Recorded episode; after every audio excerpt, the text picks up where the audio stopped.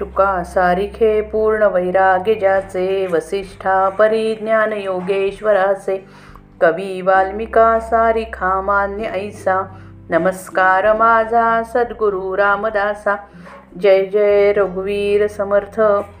दशक सोळावा समास चौथा आपनिरूपण। पाणी हे सर्वांचे जन्मस्थान आहे. सर्व जीवांचे ते जीवन आहे. जगात वाहते पाणी पुष्कळ नद्या नाले ओढे डोह असे त्याचे प्रकार आहेत. नद्यांचा महिमा तर अगाध आहे कारण वसाहती गावे शहरे नद्यांच्या काठी असतात. पाण्याचे थंड व उष्ण झरे असतात. कितीतरी पदार्थातून पाणी आढळते. उदाहरणार्थ गोरस उसाचा रस निरनिराळ्या फळांचा फळांचा रस यात जलांशच असतो.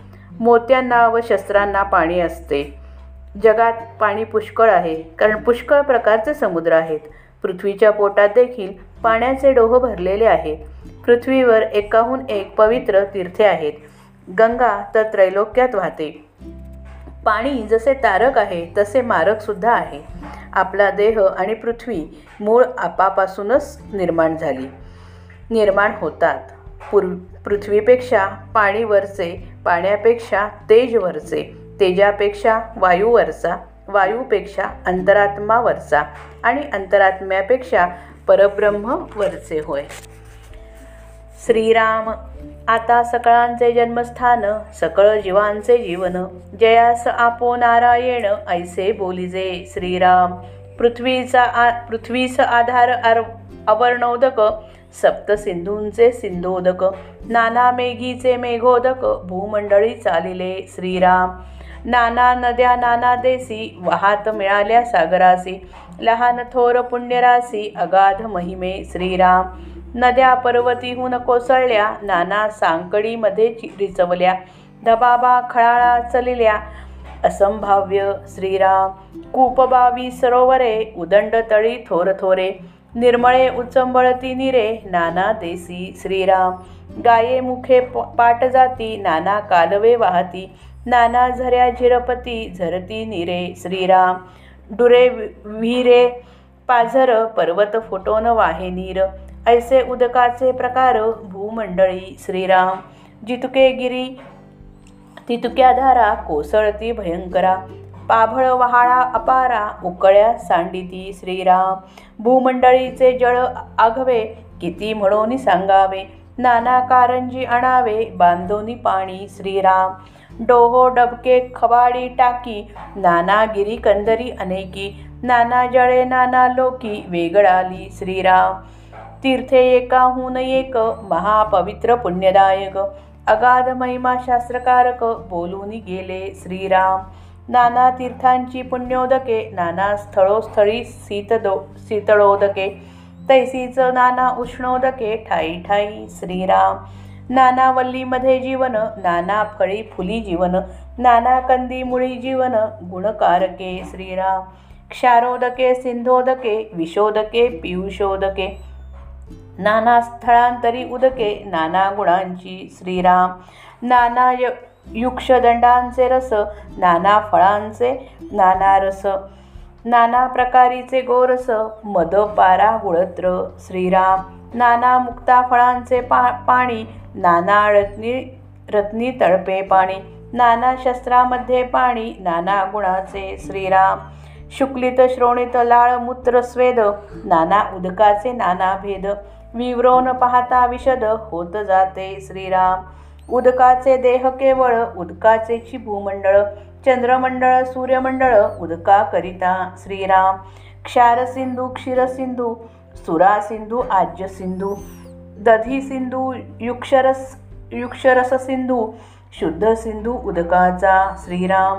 ऐसे उदक विस्तारले मुळापासून सेवटा आले.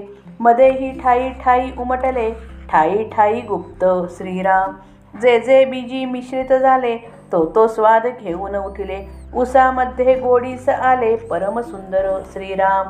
उदकाचे बांधा हे शरीर उदकची पाहिजे तदनंतर उदकाचा उत्पत्ती विस्तार किती म्हणून सांगावा. श्रीराम उदक तारक उदक मारक उदक नाना सौख्यदायक पाहता उदकाचा विवेक अलौकिक आहे. श्रीराम भूमंडळी धावे नीर नाना ध्वनी त्या सुंदर धबाबा धबाबा थोर रिचवती धारा. श्रीराम ठाई ठाई डोहो तुंबती विशाळ तळी डब डबबिती चबबिती थबथबीती कालवे पाट श्रीराम एकी पालथ्या गंगा वाहती उदके सन्निधची असती खळाळा झरे वाहती भूमीचे पोटी श्रीराम.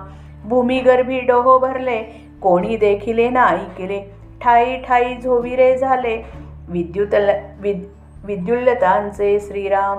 पृथ्वी तळी पाणी भरले पृथ्वीमध्ये पाणी खेळे पृथ्वीवर प्रगटले उदंड पाणी श्रीराम.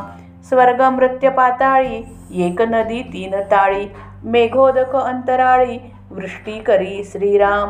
पृथ्वीचे मूळ जीवन जीवनाचे मूळ दहन दहनाचे मूळ पवन थोराहून थोर श्रीराम. त्याहून थोर परमेश्वर महदांचा विचार. त्याहून थोर परात्पर परब्रह्म जाणावे श्रीराम.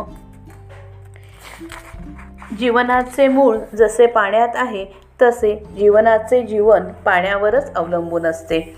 पृथ्वीवर पुष्कळ प्रकारांनी पाणी आढळते. पाणी तारक आहे व मारक आहे. पाण्यामुळेच तीर्थांना महत्त्व येते. पाणी सर्वांचे जन्मस्थान आहे. सर्व जीवांचे जगणे त्यावर अवलंबून असते. पाण्यास आपोनारायण असे म्हणतात. पृथ्वीला आवरणो आवरणोदकाचा आधार आहे. पृथ्वीवर सात समुद्रांचे पाणी आहे. तसे पावसाचे पाणी वाहत असते. निरनिराळ्या देशातील नद्या वाहत वाहत अखेर समुद्राला जाऊन मिळतात. नद्या कमी जास्त पुण्याच्या नद्या कमी जास्त पुण्याच्या समजतात. काहींचा महिमा अगाध आहे. नद्या पर्वतावरून कोसळतात. दर्या कपारी व खळगे यांच्यामध्ये आढळतात आणि धबधब्याने किंवा खळाणाने वाहतात. आड विहिरी सरोवरे अतिशय प्रचंड जलाशये असतात. त्यांचे स्वच्छ पाणी निरनिराळ्या देशात उचंबळत असते. गायमुखे पाट कालवे अशा अनेक प्रकाराने पाणी वाहत असते. अनेक ठिकाणी झरीतून पाणी झिरपते झरे झिरपत असतात. पर्वत फुटून पाण्याचे लहान जलसंचय तयार होतात. पाणदुरे पाझर वाहत राहतात. पृथ्वीवर पाण्याचे असे अनेक प्रकार आढळतात. जितके डोंगर आहेत तितक्यांवरून प्रचंड पाण्याच्या धारा कोसळतात. झरे व ओढे तर वाहत असतातच. उकळ्या म्हणजे जमिनीतून कारंज्यासारखे उडणारे पाणीसुद्धा सारखे उडत राहते. पृथ्वीवर आढ आढळणाऱ्या साऱ्या पाण्याचे संपूर्ण वर्णन करणे शक्य नाही. नळ टाकून कारंजात पाणी आणून सोडतात. डोहो डबकी लहान टाकी मोठी टाकी असे लहान मोठे जलाशय डोंगरामध्ये आढळतात. निरनिराळ्या देशात पाणी निरनिराळे असते. अतिशय पवित्र आणि पुण्यदायक अशी एकापेक्षा एक श्रेष्ठ तीर्थे आहेत. शास्त्रकारांनी फार मोठा महिमा वर्णन केला आहे. अनेक तीर्थांचे पाणी पुण्यदायक आहे. अनेक ठिकाणी पाणी फार थंड आहे तर अनेक ठिकाणी पाणी गरम आहे. सर्व प्रकारच्या वेलींमध्ये फळांमध्ये व फुलांमध्ये पाणी असतेच. काही कंदमुळांमधील पाणी गुण गुणकारक असते. खारे गोडे विषारी अमृताप्रमाणे मधुर अशा प्रकारचे गुण असणारे पाण्याचे प्रकार निरनिराळ्या जागी आढळतात.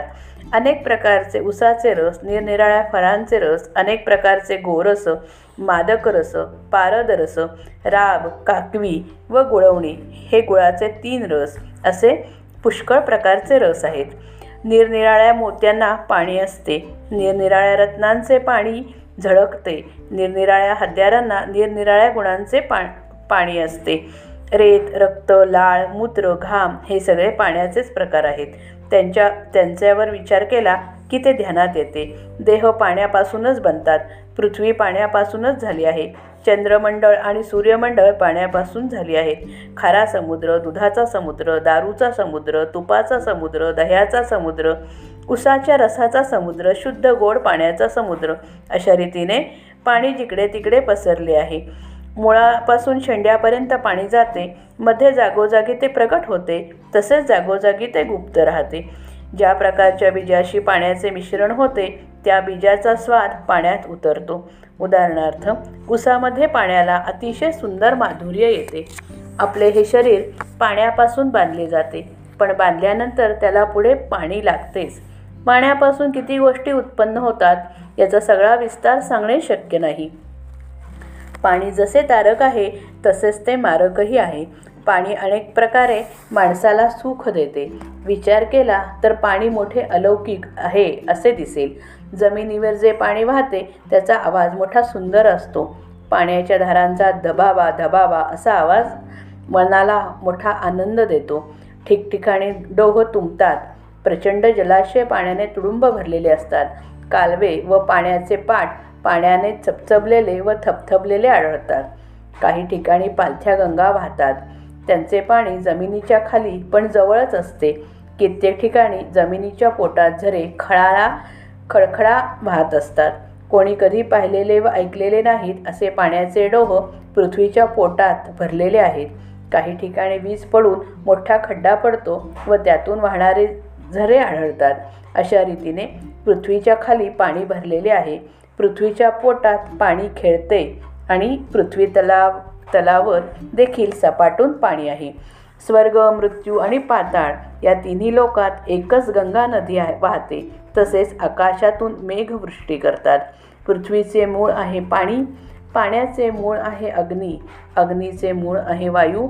हा वायू थोराहून थोर आहे. वायूहून थोर आहे परमेश्वर म्हणजे अंतरात्मा.